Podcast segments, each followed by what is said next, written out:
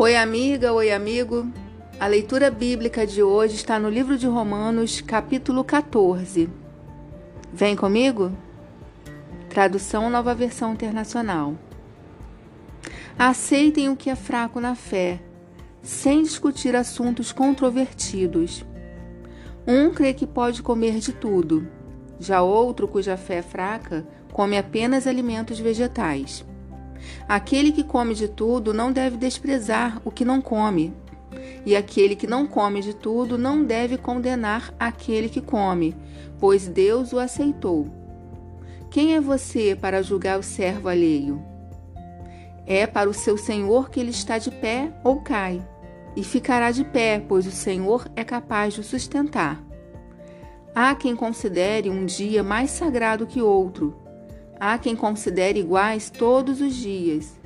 Cada um deve estar plenamente convicto em sua própria mente. Aquele que considera um dia como especial, para o Senhor assim o faz. Aquele que come carne, come para o Senhor, pois dá graças a Deus. E aquele que se abstém, para o Senhor se abstém e dá graças a Deus pois nenhum de nós vive apenas para si, e nenhum de nós morre apenas para si. Se vivemos, vivemos para o Senhor, e se morremos, morremos para o Senhor. Assim, quer vivamos, quer morramos, pertencemos ao Senhor. Por esta razão, Cristo morreu e voltou a viver para ser Senhor de vivos e de mortos. Portanto, você, por que julga seu irmão? E por que despreza seu irmão? Pois todos comparecemos diante do tribunal de Deus.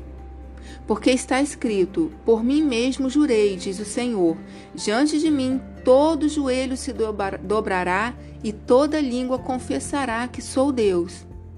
Assim, cada um de nós prestará contas de si mesmo a Deus. Portanto, deixemos de julgar uns aos outros em vez disso, façamos o propósito de não colocar pedra de tropeço ou obstáculo no caminho do irmão. Como alguém que está no Senhor Jesus, tenho plena convicção de que nenhum alimento é por si mesmo impuro, a não ser para quem assim o considere. Para ele é impuro. Se o seu irmão se entristece devido ao que você come, você já não está agindo por amor por causa da sua comida, não destrua seu irmão, porque em Cristo morreu. Aquilo que é bom para vocês não se torne objeto de maledicência.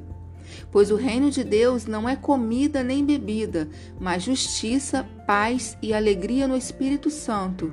Aquele que assim serve a Cristo é agradável a Deus e aprovado pelos homens. Por isso, esforcemo-nos em promover tudo quanto conduz à paz e à edificação mútua. Não destrua a obra de Deus por causa da comida.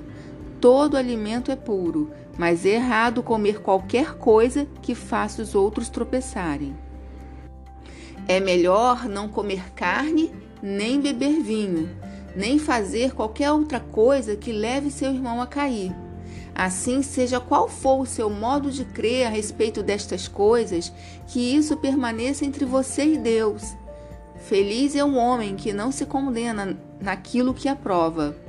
Mas aquele que tem dúvida é condenado a se comer, porque não come com fé, e tudo que não provém da fé é pecado.